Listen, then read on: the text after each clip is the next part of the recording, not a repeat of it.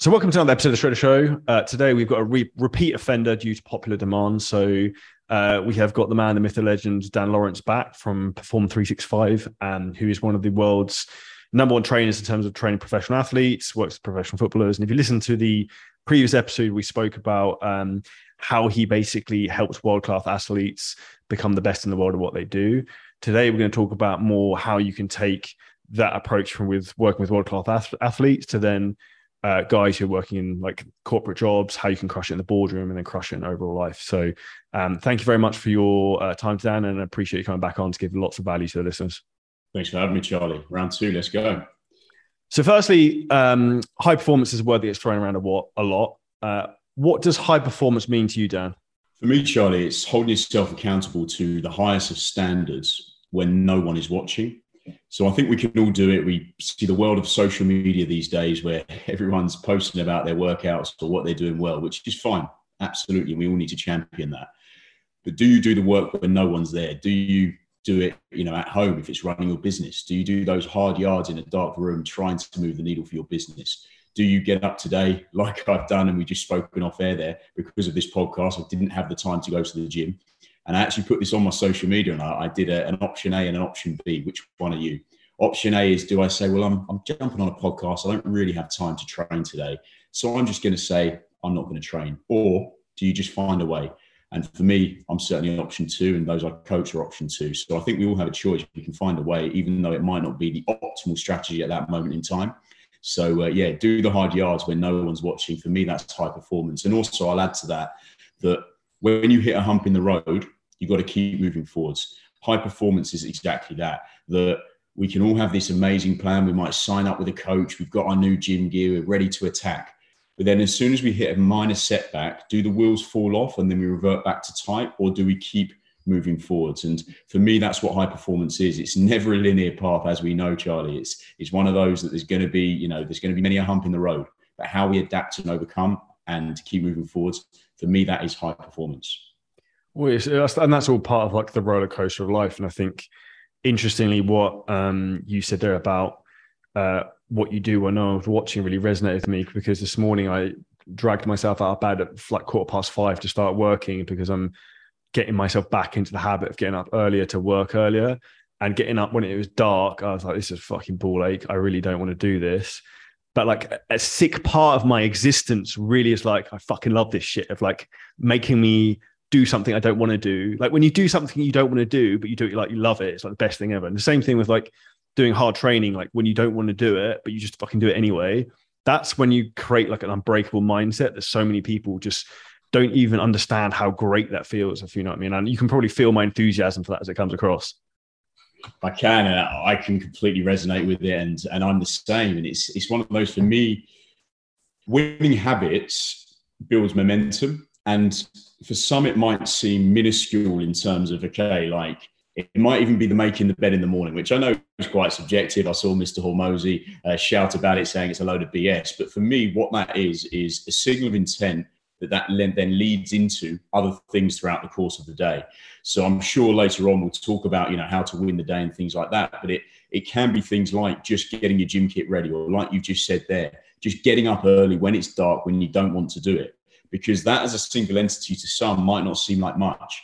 But to you, Charlie, that's I'm getting this shit done. I don't really want to do this, but because I've got complete clarity with my goal, this is going to build momentum. This is a small win that's going to then stack, stack, stack, and lead to other bigger wins. And this, for me, going a bit deep already, apologies to the listeners, is this is part of my identity. You know, if you if you didn't get up and do that workout, what would that mean you represented? And I know that's not what you're about. So well, and that's the thing. And I, I, shame is a strong word to use, but I would be slightly ashamed of myself. And it's one of those things where I'm big into like goal setting. Like if I say I'm going to do something, if I, I set a goal, I'll tell everyone I'm I'm going to do the X, Y, Z because respectfully, I don't want to like a dick and be like, I'm going to go and do X, Y, and then not do it. So that's why it's important. I think if you have a goal, tell people about it and don't like it's not being arrogant or brash saying you want to go and do X, Y, Z. You might want to finish a marathon, you might want to drop 20 pounds, whatever it is.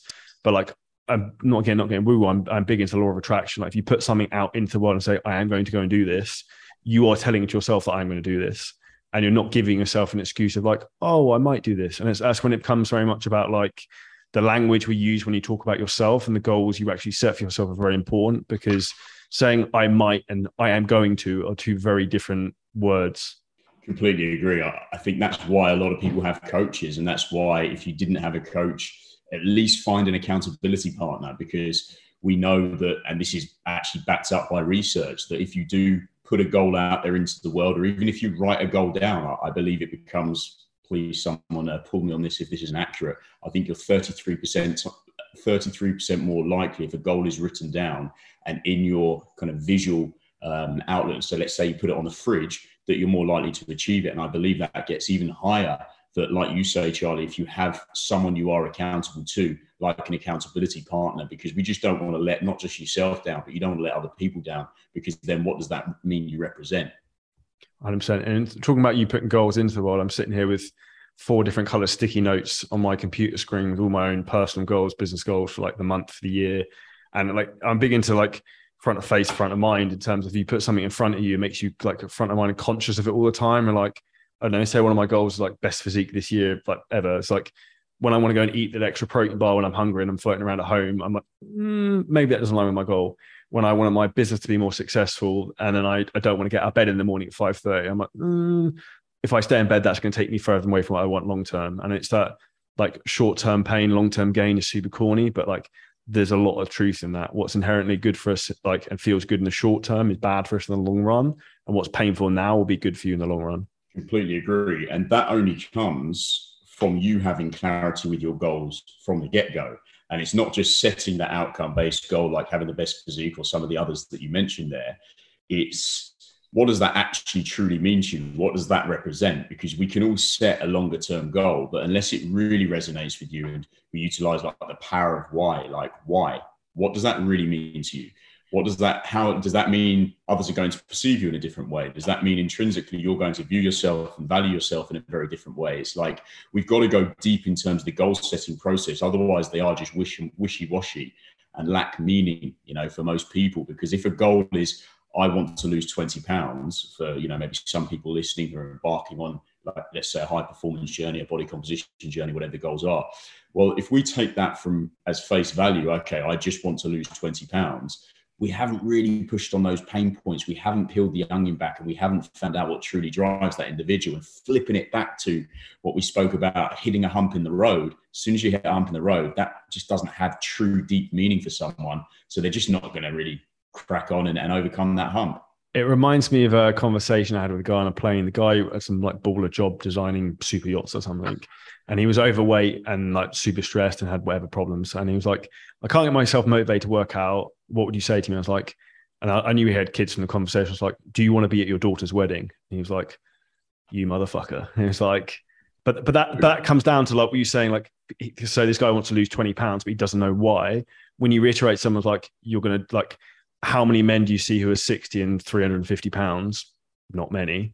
Like you you probably won't see your kids get married unless you fix this. And when they suddenly start to connect the dots like that, that's when people then suddenly realize like, oh shit, I need to deal with this right now. Exactly. That is the best way to make a shift. I had exactly the same thing. I had, and we have currently as part of our coaching program. Um, he won't mind me saying this. Omar over in Pakistan, one of our coaching team coaches him twice a week digitally, and I performance manage him and put the strategy in place. And uh, something that we went really deep on with the goal setting. He was kept giving me wishy-washy goals, and it just was not good enough. Uh, and then he, you know, he deviate away from the plan at times. Work would get in the way, and all of these other external factors kept creeping in. Well, fundamentally, it's because we did not go deep enough in terms of the goal setting process to find out what truly intrinsically drives him. We then spent a lot of time on that, and his son at the time, I believe, is about eight years old and he has a gym at both houses that they have in, in two parts of Pakistan. So he sees his father train. So he's starting to, okay, understand that. We even gave him a little program for his son to do some basic ladder drills, some landing mechanics, some super simple stuff, just so he can start ingraining that, uh, that kind of educational piece of, of fitness and exercise into him, even at such a young age. So then it was like, okay, well, evidently he cares massively about his family and his son. And he also then said, Dan, do you know what it is? I want to be able to, when my son is 16 years old, come into the gym with him, and I want to be that father who's doing a bench press with his son. And I said, okay, Omar, brilliant. We've now got there. We peeled the onion back to a level that I need. So now let me ask this question Do you feel like your current daily actions are either aligned or misaligned with that goal? If we continue to do what you do on a day to day basis for the next, let's say he's eight now, so eight years, is that going to mean that you're going to be bench pressing with your son and in the gym with your son training? No, Dan, it's not. It's really not. Okay, well, now we've really cracked something. So then you push a little bit deeper onto those pain points. So exactly the same, Charlie. We, uh, you know, we, we have to get that out of people if we're truly going to make some positive change over time. 100%. Now, obviously, Dan, you've coached some like the best athletes on the planet. Um, tell me more about maybe some of your specific methods you use with them and maybe how they can relate to more of the the normal people, people looking to get in great shape. Yeah, no, thanks, Charlie. Uh, for me, to give your listeners some some takeaways, I'm going to keep this pretty simplistic, and our system is quite simple. We work at off four pillars, so we call them the four pillars of Perform 365, and those pillars are training, nutrition, recovery, and our fourth pillar being mindset, which is the glue that holds the other three pillars together. I think in fitness and with the power of social media, there's a lot of noise out there at the moment. You know, it, it's uh, it's all about how you can do something in such a short time frame without really setting a strategy in place. And everything that I represent, which are the methods that I take from elite sport, is long-term change. How do we make long-term sustainable change? So if we look at training, and that merges with nutrition, hand in glove, and then we look at recovery, because fundamentally the three-pronged approach of stressor, apply a training stress, recover, okay, we need to recover, and then the third part of that is adaptation. Do we improve? if we're missing the central part, recovery, we're not getting optimal sleep, we're not maybe having the right supplements, we're not fueling properly, then we're not going to elicit the adaptations. But we've already done the hard work in the gym. So we're actually leaving something on the table. So stressor, recovery, adaptation. And our four pillars of training, nutrition, recovery, and then mindset. And we kind of just touched on mindset, really. You know, we can do that one awesome workout, but can we do it consistently over time? Do we have that bulletproof mindset that just keeps us moving forward. So there's our four pillars which have take, been taken from elite sport, but then we can bring those to, like you say, the everyday athlete, the business individual, the person who wants to look great on their holiday. We then look at a broad overview of, okay, yes, we need to set the outcome based goal. What are we looking to achieve? And I'm sure, again, we'll go deeper into the goal shortly. But once we have that, we reverse engineer the process from a training point of view and put different phases or blocks of training in place we start pretty much everyone dependent on their training but pretty much everyone we work with, with what we call GPP phase. GPP simply stands for General Physical Preparation or Preparedness. And it is just a foundation builder. We know that we don't just want someone to come into the gym, even though we know they've got a little bit of a training history or training age, and just say, right, go and do a 200 kilo squat, go and do a 220 kilo deadlift. It, it would be foolish. I think we know that. So we have to see how someone moves are they competent through the basic movement patterns? And in terms of the basic movement patterns, we look at, Charlie, we look at push, so a pushing pattern. We look at pull, a pulling pattern. We look at a knee dominant pattern, something like a split squat or a lunge. We look at a hinging pattern, so something like a deadlift or an RDL. Uh, then we look at the trunk. You know, how do we look at the core in terms of bracing? Um, do we bleed energy every time we move? We don't just do a load of ab crunches. Uh, we look at building a robust midline to prevent injury but improve performance. And uh, then we look at like energy systems. We then also look at planes of motion without losing your listeners too much. We look at vertical press, so like a shoulder press, something vertically up overhead. We then look at like a horizontal press, so something like a bench press or a push up. And we do the same for pull. So a vertical pull might be a pull up, and a horizontal pull might be something like an inverted row or bent over row. So we then, you know, we go quite deep in terms of that. But once we have that framework, we can literally plug and play specific exercises that are going to fit the mold of those movements and then drive the adaptation we're looking for. So that's phase one, build the foundations, because that's really important for what we're then going to go into in phase two, three, and so on. Phase two, again, depending on their goals, but just to give a, a broad overview, it would be something like a strength and hypertrophy phase. So we look at increasing strength and then inc- improving hypertrophy. So for your listeners, again, to give some content, hyper, context, hypertrophy, three main mechanisms mechanical tension, muscle damage, and metabolic stress.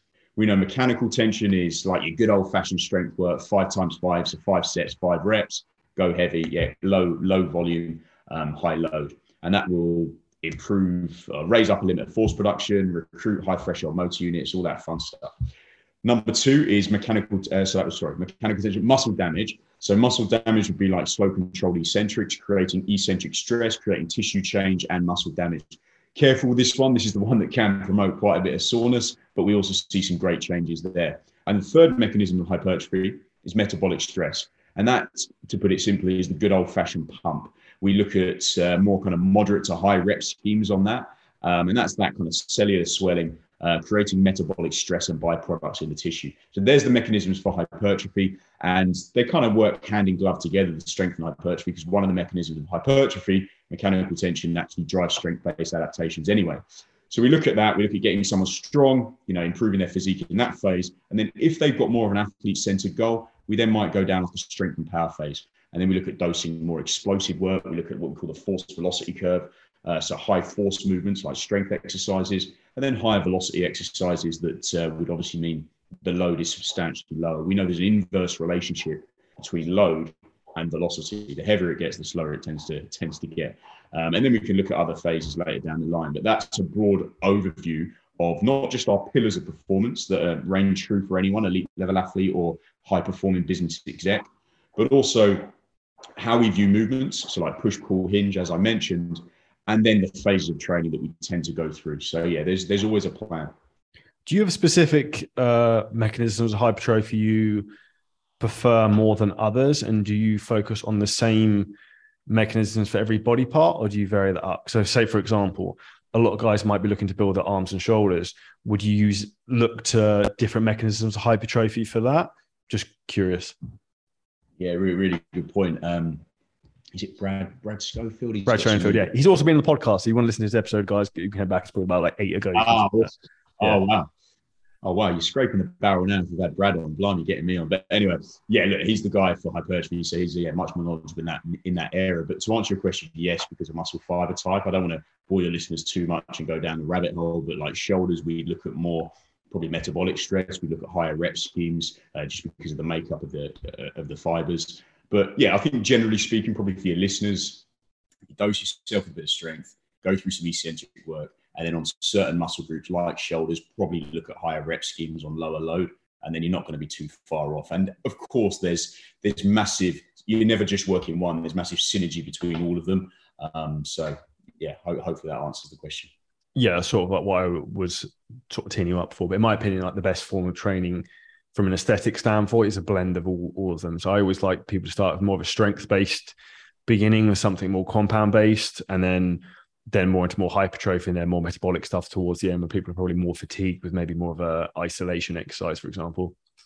On that, Charlie, as well, exactly that. And that's brilliant because it's not just aesthetics. We do that for performance optimization as well because it just makes sense. We do, we do our movement preparation. Something I should also say, you asked about kind of our system is we really hammer, and we've spoken as well because I know you're incorporating this into your own routine. Is you, are going down the boxing route as well for your your cardio and crushing it is the mobility work that we do at the start of our sessions for any one of our elite athletes or everyday athletes.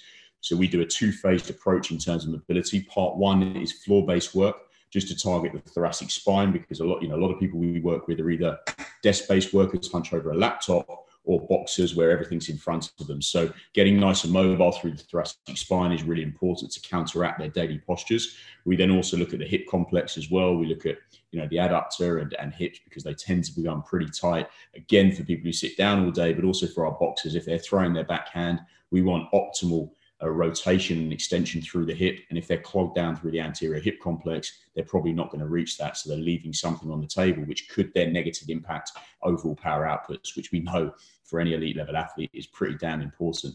And then phase two is our movement preparation. We utilize uh, the principle from Ian Jeffreys' research, a 2007 paper, the ramp warm up, raise, activate, mobilize, and potentiate raise the heart rate, activate muscles, mobilize around key joints, and potentiate or prime the central nervous system to get you ready. And then, exactly as you said there, that's, that's how we train. We then start with our strength based work because the neuromuscular system is fresh. It should have been excited from the warm up and it's not under fatigue. So you get your good quality work done there. And we know anyway that's one of the mechanisms for hypertrophy. So even for aesthetics, we're still driving that. Then we move into more of a kind of our, our, eccentric stress, if you like. We go with slightly higher rep ranges, still heavy load, um, but then go with more kind of eccentric muscle damage as our focus. And then, you know, when the CNS is pretty fried, we then look at dosing you with high metabolic stress towards the end. And that's where we can move Charlie from more compound orientated global movements that involve multiple muscle, muscle groups over multiple joint angles. And we look at more of an isolated approach of a single muscle group over a single joint angle, which again, the CNS, if it's fried, we don't really need that. We can just really focus on, you know, we can sit there and do a bicycle. Let's, you know, how it is. um, good question for you in regards to setting high standards within your own training do you have anything you recommend for people maybe like intermediate intermediate gym goers in terms of like what they can focus on to try and improve their workouts? Because like people may well want to say maybe raise the standards themselves and people might be sitting there listening to this right now thinking like i want to be better at what i do. What should those people focus on if that makes sense? Yeah. Um so standards in terms of standards are we asking here are we saying yeah like, standards in terms of how they train like what should they be looking to really pay attention on that you think are like the the real key points to focus on to make sure they get the most bang from their buck from their training to get the best results? Yeah again it depends one on the goal and two on the time constraints involved with that individual. So let's just say if we paint the picture further if we say okay this individual's only got three sessions a week and their goals are you know body composition oriented they want to the usual stuff you know, lose a bit of fat, build a bit of tissue. Again, of course, we go deeper than that, but let's just use that example.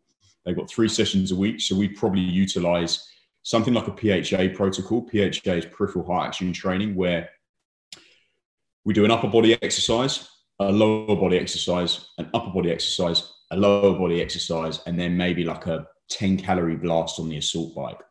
Because of that, we're getting this vascular shunting effect. It's more metabolically costly. Um, you're going to expend more energy. And you're also hitting those fundamental movement patterns that we spoke about earlier push, pull, hinge, knee dominant. It also means that you're not going to be too sore or fatigued because it's not like you're doing three lower body exercises back to back if you're going through more of a hypertrophy training block. It means you're going to be fresh for you know 48 hours later if you train Monday, Wednesday, Friday. Let's say they're your three days. You can then attack um, you know, a similar type of muscle group again and, and work the body as one total unit. I'd also say the intensity of those sessions should be quite high. So, how this may look for your listeners, Charlie, would be the movement preparation we spoke about. It might only be eight minutes. Phase one, phase two, floor based work, get doing your movement prep. Um, I don't know if we can attach videos to this, but happy to share a video on what this actually looks like. Um, and then we maybe do a little bit of power work just to prime and potentiate the central nervous system. And then we're into the main component. We're ready to rock. It might be, again, volume is very individual dependent, but for a beginner, it might be three sets. For someone a little bit more intermediate, it might be four sets. It might look like A1 through to A5. So A1, A2, A3, A4, A5, which simply means because the letter is the same, that you go from one exercise to the next with minimal recovery. You'd have all this set up as well in the gym. You might piss a few of the members off because you might need a bit of equipment on this one, but you can work that out. And A1 might be let's actually say we start with a lower. I think I said upper earlier, but let's just say it's a squat variation. So let's just say a landmine squat or a goblet squat. That's your first exercise. You might work with the rep scheme of 10 to 12 reps. Second exercise might be a dumbbell floor press. You're laying on the floor, you've got a couple of dumbbells, elbows touch, so a lot more shoulder friendly. Boom, you press up, you control back down. 10 to 12 reps. You've already done knee dominant, you've already done a press. Now we're going back to the lower body. You might do a deadlift variation. You might do a trap bar deadlift or whatever. So then you hinge over, you drive through, you squeeze, you set that up, you go again, maybe eight to 10, 10 to 12 reps. You then go A4. A4, the one we're missing is a pulling movement. So we've done knee dominant, we've done press, we've done hinge, we've done, well, we're now going to go pull. So let's just say a, a dumbbell bent over row. Okay, make sure that spine's neutral, straight line from head to backside big squeeze, and then come back down. And then you set all this up right next to the bastard that is the assault bike. And it's called the assault bike for a reason because it literally beats you up. And then you go and smash 10 calories on there. And then you set your timer and you do a minute 30 rest. Or if you have a heart rate monitor, you wait for your heart rate to come down to 130 BPM. Boom, then you're ready to go again. So that's probably what I do. It might be if you've got time, you go and hit some guns at the end. If you, you know, you want to have a bit of fun with it, bicep, tricep, superset.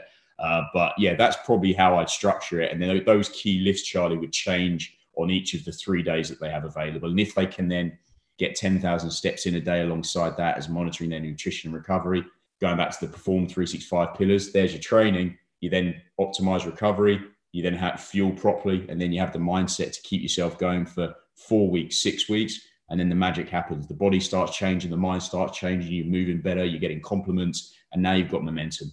100%. Uh, nutrition, you, you, touched on there as one of the, the, key components.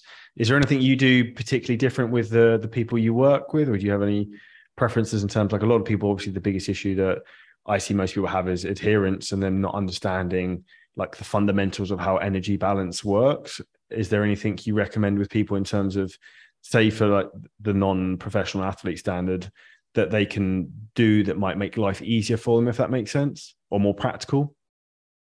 Yeah, definitely. We don't want to follow a completely rigid approach. I think that's key. You know, even with the elite level athletes, obviously there has to be an element of rigidity for them because it has to be structured. Because my elite guys, they don't fight unless they make weight. So we have to have this hand in glove effect of training and nutrition. We look at high days and low days. So if it's a high day from a training load point of view, like a high stress day, they have to be fueled for that. That might be like a sparring day, for example. But then on other days, it might be a technical boxing session, some low intensity cardio. Then that would be a lower day. So we can pull back on uh, on the uh, intake of, of, calories. We can pull back a little bit on the carbohydrates on that day, and then kind of map it out that that way. So that's for the elite people. But going back to kind of your your normal everyday athlete, I think making that having a plan for sure you know, giving them some, some, basic guidelines around caloric intake and macronutrient breakdown. I think that's paramount, you know, for them to really understand what's going on and to really understand the key variable and whether they are going to get results or not, which, like you say, is, is energy balance. It's what's going in and what's going out. You know, am I intaking too much that I'm not aligned with my goal, or am I not exercising enough that I'm not expending enough energy? Fundamentally, that's the principle, right? I think we need to educate people on that, that it I don't want to say it's that simple, but they need to grasp that first before we can then obviously go a little bit more in depth. So knowing that, but then also saying that if you want to go out with your friends, you want to, if you've got a business meeting at Novikov, Nobu, wherever it may be, let me know in advance and we can together choose what's right on that menu. And ideally, it would be that the client then, you know, becomes that, that they can do that themselves over time. We educate them enough that they can go there and make the right choice. They have some I don't know, some steak, some sweet potato, and some veggies. You know, that means still, means they're going out, they're enjoying themselves, they're doing their business dinner, but they're still aligned with the goal. So I think educating them in that regard, and that's where I say that the lack of rigidity to the pro- approach is really important because I think at times with normal people, if we set a plan and then they deviate away from the plan, they didn't make us aware that they're going out and doing that, and then they go and have I don't know, the steak, the chips, the mac and cheese, and all the other fun stuff at STK or wherever it is. I know we've all had the mac and cheese there. And um, then it's what's their take on that? They then think, well, the wheels have fallen off now. So that one bad move, bad, you know, that's again subjective. It might be part of the plan that we wanted them to get that from a psychological point of view. But anyway, that one move that may have been misaligned with the plan then leads into another, then leads into another. We spoke earlier about winning builds momentum and stacking those wins. Well, also, if you haven't educated your client properly to say that if that happens, don't worry, we can still still move forwards. And I know you're a big advocate for this as well, actually, with with what you put out there, Charlie, as am I, is that um, yeah, we, we, don't have to be super rigid in our approach. Would probably the biggest takeaway, but obviously clients have to understand energy balance. I think forward planning in some way is important as well, like not just being reactive to your day, like having some idea of okay, if I'm looking, if my I know what I've got from my meetings point of view tomorrow, I know I'm training at this time. Well, I know I'm going to have three main meals, let's just say, and I might have the opportunity to get two snacks in. And I know that the plan is that they set me up on 2,200 calories, let's just say. Well, I kind of know then that that's 500 to 600 calories for each of those three meals. So that's like 1,500 or 1,800 calories max. Let's say 1,500 to keep my maths uh, a little bit easier. So there's 1,500 of your 2,200. We now know we've got 700 calories to play with. What that might look like is a double scoop of protein shake. All right, well, there's 250. And now we've got four 450 calories left to play with. Well, before bed, I know I've got a real sweet tooth. So I'm going to have 250 grams of total 0% yogurt. I'm going to chuck another half a scoop of protein in, big protein hit before bed. And then I'm going to get a handful of blueberries and I might even get two squares of Lindt dark chocolate full of antioxidants. I'm going to grate it on top and I've satisfied my sweet tooth craving, yet I've stayed within my calories. And that's not that taxing or hard or labor intensive for some, but it does come with a bit of education on the front end from us as coaches. So, um, yeah, ho- hopefully that that gives the listeners something to say. Actually, okay, maybe I was massively overcomplicating this whole nutrition thing. Yeah, I think the other thing that a lot of people often overlook, for example, like I've got pretty big gluten intolerance, but I also also have a, a massive addiction to bread. So, which I have had to learn to wean myself off. So, for example, if I eat bread, my stomach gets super inflamed. I can't lose body fat because your body's not going to lose body weight if you're getting super inflamed all the time from eating stuff that irritates your digestive system. So, I think another key component that everyone should listen to is like actually listen to your body. And if, you, if something's causing you digestive issues or makes you feel a bit shit, probably don't eat it. Exactly that. Yeah, exactly that. Listen to your body, and that comes not just from nutrition. That comes in training as well, and in life in general.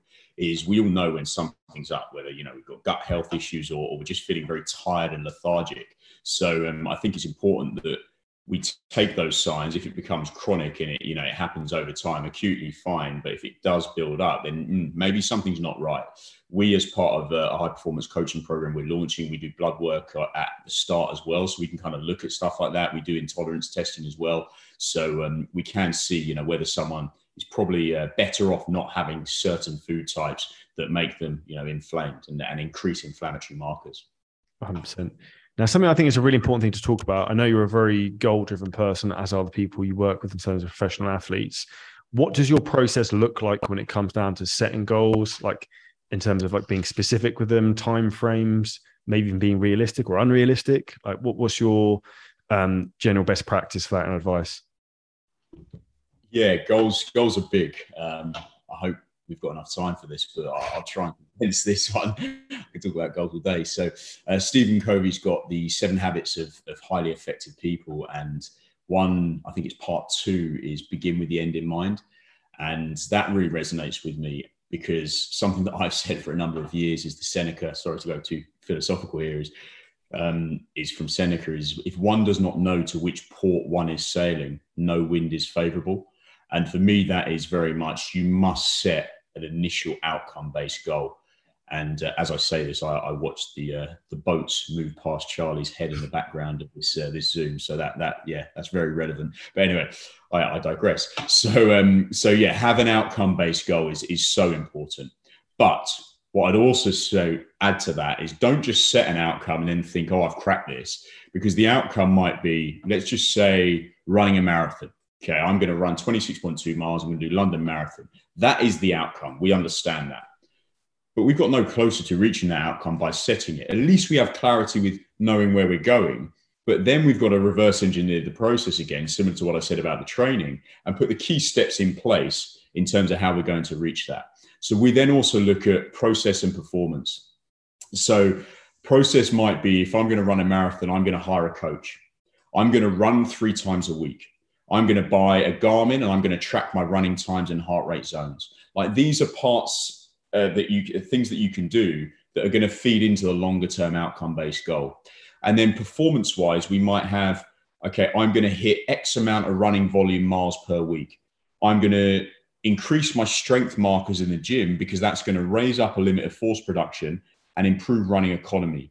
I'm going to improve my plyometric work in the gym and in, try and increase my RSI, my reactive strength index. Well, again, why is that important? Because it's going to make me more springy, more reactive, and more economical with every single step for the 26.2 miles, the outcome based goal that I'm going to be trying to achieve in, let's just say 12 or 16 weeks' time.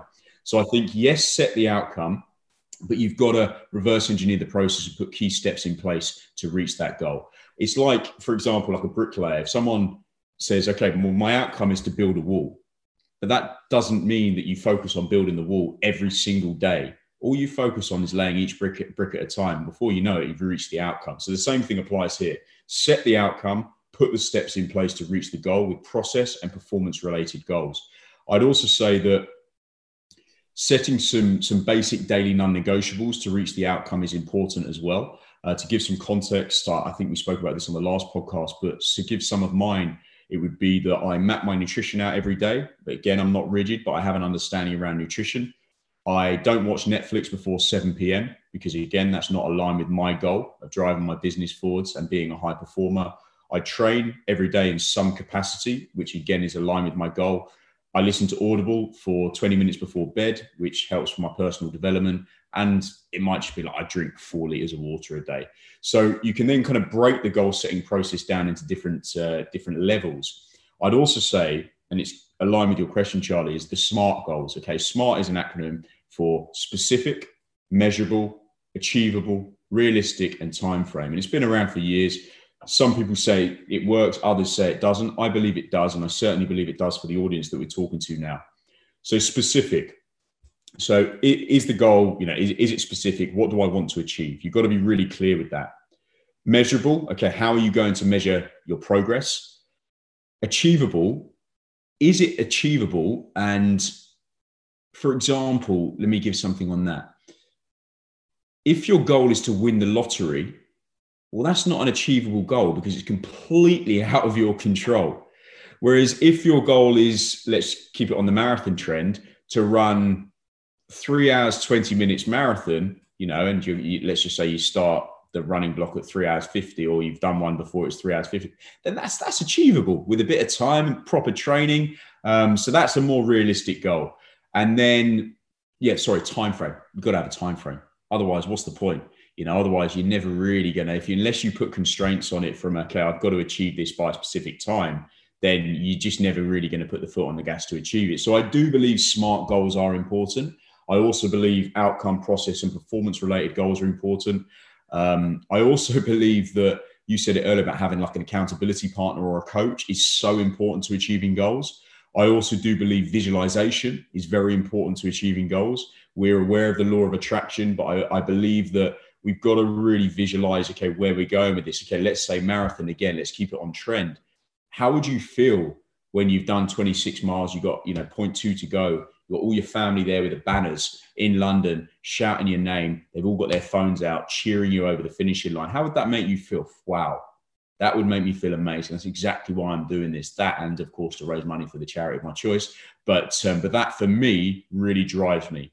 So okay, keep talking about that. Keep visualizing that. Seeing yourself with the running shoes on and all the new gear, and doing that, egging each other others on. You know, halfway through the marathon. How does that make you feel? Wow, okay, yeah, that's what I want to be part of. And I just want to visualize myself crossing that line, getting that medal, and I don't know, having a beer after with everyone else who's achieved it. That really is something that drives me. Okay, well, that visualization is is super important as well. So I think yeah, to kind of go back, it's like a five part process. Part one is setting setting the goal in the first place, the outcome. Part two is kind of similar to part one, is outcome, process, and performance related goals. Part three would be the SMART goals, specific, measurable, achievable, realistic. Part four, visualization and part five, accountability.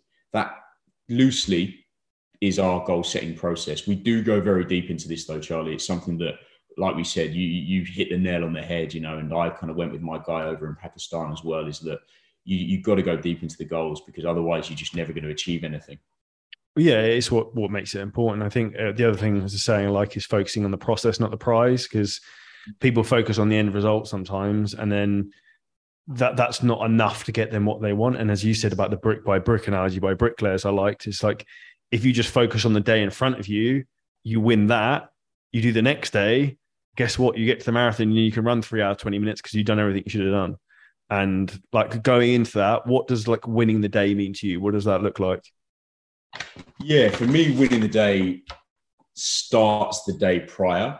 I really believe in winning the day, by the way. So, like David Brailsford, aggregation and marginal gains, he took Team Sky to give some context, took Team Sky from the whipping boys in elite cycling, literally wooden spoon every time, to the best team around within a few years. And he had this thing called the aggregation of marginal gains, the 1%. And he'd do things like change the seat on a bike. Well, these guys doing Tour de France or one of the legs. I'm not that well versed in cycling, but hopefully this paints the picture for the listeners. Um, then they spend quite a lot of time sitting down on that seat. So making sure that seat's comfortable for them, that will probably yield a return over time. Something as simple as that. Because they're always on the road going to these different legs or meets, pillows are quite important. Making sure they're comfortable with their pillows. Even spraying some lavender on their pillows if it improves one of the big rocks sleep. Like all these little things that can be done as single entities, they don't really mean much. But over time, they lead to a lot more wins. So we call it, James Clear talks about in Atomic Habits, he calls it habit stacking. We know that's one of the recommended reads, but um, I call it win stacking. And winning builds momentum. And this goes back to the whole making your bed in the morning. It might, as a single entity, not represent much, but for me, it does represent a lot because it shows a signal of intent from the moment you wake up in the morning. So, to go back and give the listeners some more context around that, is I plan my day the evening prior. So it has to be. I have the strategy. You know, I know exactly what time I'm on what, and uh, and I, I work my training out around that as well. So plan your day the evening prior to ensure that you're proactive and not reactive to the day. I train in the morning, so I get my gym kit ready next to my bed. So it's there, it's a signal of intent. I get up, quick prison wash, get the gym kit on, get the workout done. So that's my second thing. My third is making the bed. You know, I, I do that. I get the kit on, make the bed, signal intent. I've already done three wins, by the way. So I'm stacking these wins already. Um, I'll also then have an idea around my nutrition for that day. I'll have a framework, but again, I won't follow too much of a rigid approach on that, but at least I know, you know, what, what I'm going to be having. So I'm not just chasing my tail. So for the listeners, it might be if you've got meetings in town and you haven't planned your nutrition in any way, the likelihood you grabbing a sandwich or a chocolate bar or a bag of crisps is substantially higher because you haven't done the work on the front end. Just with it, and it might only take two minutes. With a little bit of planning, you could have stayed aligned with your goals. You could have worked out exactly where you're going to get the food from or prepared your food. And you, you know, you can win the day. So that's really important as well, being proactive and not reactive. And then, you know, for something that's big for me as well is family time is being present with your family time. So, for example, if you're at home, you've got young kids, you work in the office, you get back home at let's just say 6 p.m. The from 6:30 to 8:30, you put your phone away and you focus on your family because that's for me. Well, it goes back to your values again. It goes back to what's important to you. That's certainly important to me. So put your phone away, have some focus time with your family and then look, you can then start sending emails at 8.30 at night if you so wish to do so so that would be important as well and then being in bed at a specific time we're talking about winning the day. Well if you're in bed late that's going to bleed into the next day. So you can have a strategy behind that. And as i say it might not seem like a lot of these little things if i said them just do this one thing. There is no magic bullet. But if you do four or five of these things you stack your wins you build consistency you build momentum then you'd be so surprised based on the David Brailsford aggregation of marginal gains. By the way, they became like the best team in cycling over the course of those few years just by doing these simple strategies of how to win the day. Uh, that yeah, you'd be very surprised how quickly you can reach your goals. This is the compounding effect of small decisions. Even I spoke at the beginning of this podcast about me dragging my fucking ass out of bed at five thirty, and people, someone said to me the other day, like they saw anyone's listening to this, the background behind my Zoom call is pretty sick and pretty gangster. It's like Dubai Marina. I have a sick apartment in Dubai Marina and obviously moved to Dubai recently. Three years ago, I was an estate agent in the UK. Like, how the fuck have you done this? And it's like, because I made myself get out of bed at 5.30 and like three years ago, I was getting up at fucking 4.30, 5 o'clock, working to like nine o'clock at night. But like, as we said at the beginning, people don't see that. People don't see what happens behind the scenes and like the fucking grind that continues. People just see the fucking, the stuff they see on social media, what for example, I might choose to share. They don't see like people getting up at me at four thirty o'clock, four thirty in the morning, sitting in my pajamas, fucking working, like which is the reality of what most people who do who get to where they want to be. And the same with athletes in terms of pushing themselves. Like they talk about like people like Kobe Bryant and people like that training like four a.m. in the morning. Like guys are nuts, and but that's what it takes if you want to be exceptionally fucking good at anything. Exactly, and I think I recommended that one too. Is the Raise Your Game by Alan Stein mm. Jr. That's insane. Oh, he's so good. He, he's actually going to hopefully come on to the, the show's podcast. I was emailing him yesterday. Ah, brilliant. Well, yeah, he's, yeah talks, talks very well. Um, did his thing with Kobe. And uh, yeah, he basically says, well, Won't ruin it for your listeners, but no one's above the basics. Do the basics very well and be consistent and do it with a relentless attitude and work ethic. But something that I should say, and what you just said there, Charlie, is the best analogy I could give there would be the iceberg analogy is people start seeing what's above the water but they don't see what's below. And the below is like sacrifice, late nights, early mornings, doing the work. And it goes back to the first question you gave me is what does high performance mean to me? High performance is doing the work when no one is watching. You know, high performance is being consistent and doing the work when no one is watching. And fundamentally, that's what you have to do to get anywhere in life. Be consistent, do the work when no one's watching, have a goal, have clarity with the goal, and just keep moving the needle, and you'll reach that goal over time. A thousand percent. I couldn't agree anymore. Before we wrap things up, uh, I know we want to talk about something that I'm helping you launch towards the end of the year where you're working with uh, CEOs and business leaders. Do you want to talk a little bit more about that briefly? Yeah, no, thanks, Charlie. Yeah, so excited to kind of move things forwards on this one with with your guidance. Is uh, name TBC, but all the all the stuff's going on in the background. We've got the team now, and we're building something pretty special. I've worked in high performance for well, probably 11 years. I've been a coach for 16 and a half years. So I'm building something now that is true to my key principles of high performance, taking what I've learned from these elite performers in sport. I've trained over 30 champions. I've trained world champions, undisputed world champions in boxing, NFL Super Bowl winners, Premier League footballers, and, and many others. And there's some high performance traits that I can take from them and then bring them to other high performers or people who want to be high performers, people who have high performance goals in business. There's massive synergy between the two.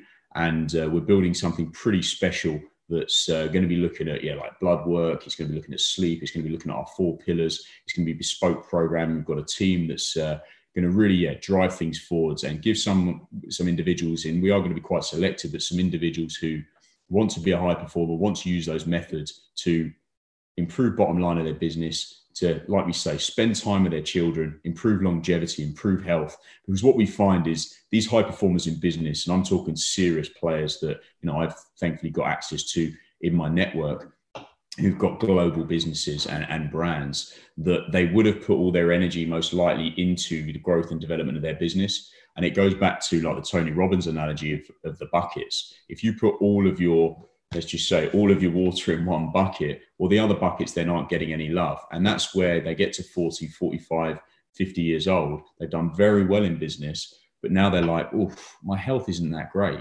I now need to really flip that and and merge the two together. And you can absolutely do both. If you then put more focus into your health and longevity and life that's actually going to dovetail back into improving bottom line of your business. So it's a matter of connecting the dots between the two for most people. So now I'm really excited to to work on it over the next few months. I've put a lot of work in over the last few, again with your guidance, and we're going to be doing a soft launch in December, but with the actual launch on January the 9th um, with an event in London, which is, yeah, I'm just looking to build an incredible community of, of go-getters and high performers. And we've already agreed as part of it, we're doing a Q&A section with, uh, well, we've got some, some fascinating names on there. We've got Michelin star chefs. We've got um, owner of, well, I, I, can probably say it, founder of Joe and the Juice, Kaspar Basse, a former client of mine, absolute rock and roll star who near enough unicorn the company uh, pre-COVID. We've got um, trying to get Eddie Hearn on there. So like serious players, we've got Conor Benn, one of my athletes. So it's merging the athletes and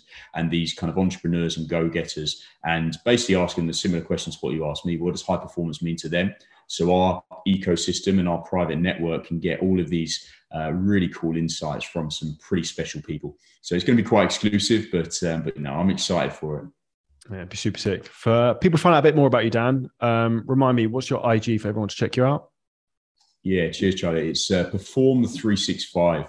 Uh, so yeah, find me on there. Shoot me a message if, if you so wish. Cool. And make sure you listen to the previous episode of this podcast if you haven't as well. So we go a little bit more in direct direct depth, specifically in regards to athletes. Please make sure you leave us a five star review and subscribe to the podcast. Share it with a friend if it was helpful and insightful. And we'll see you in the next episode very soon.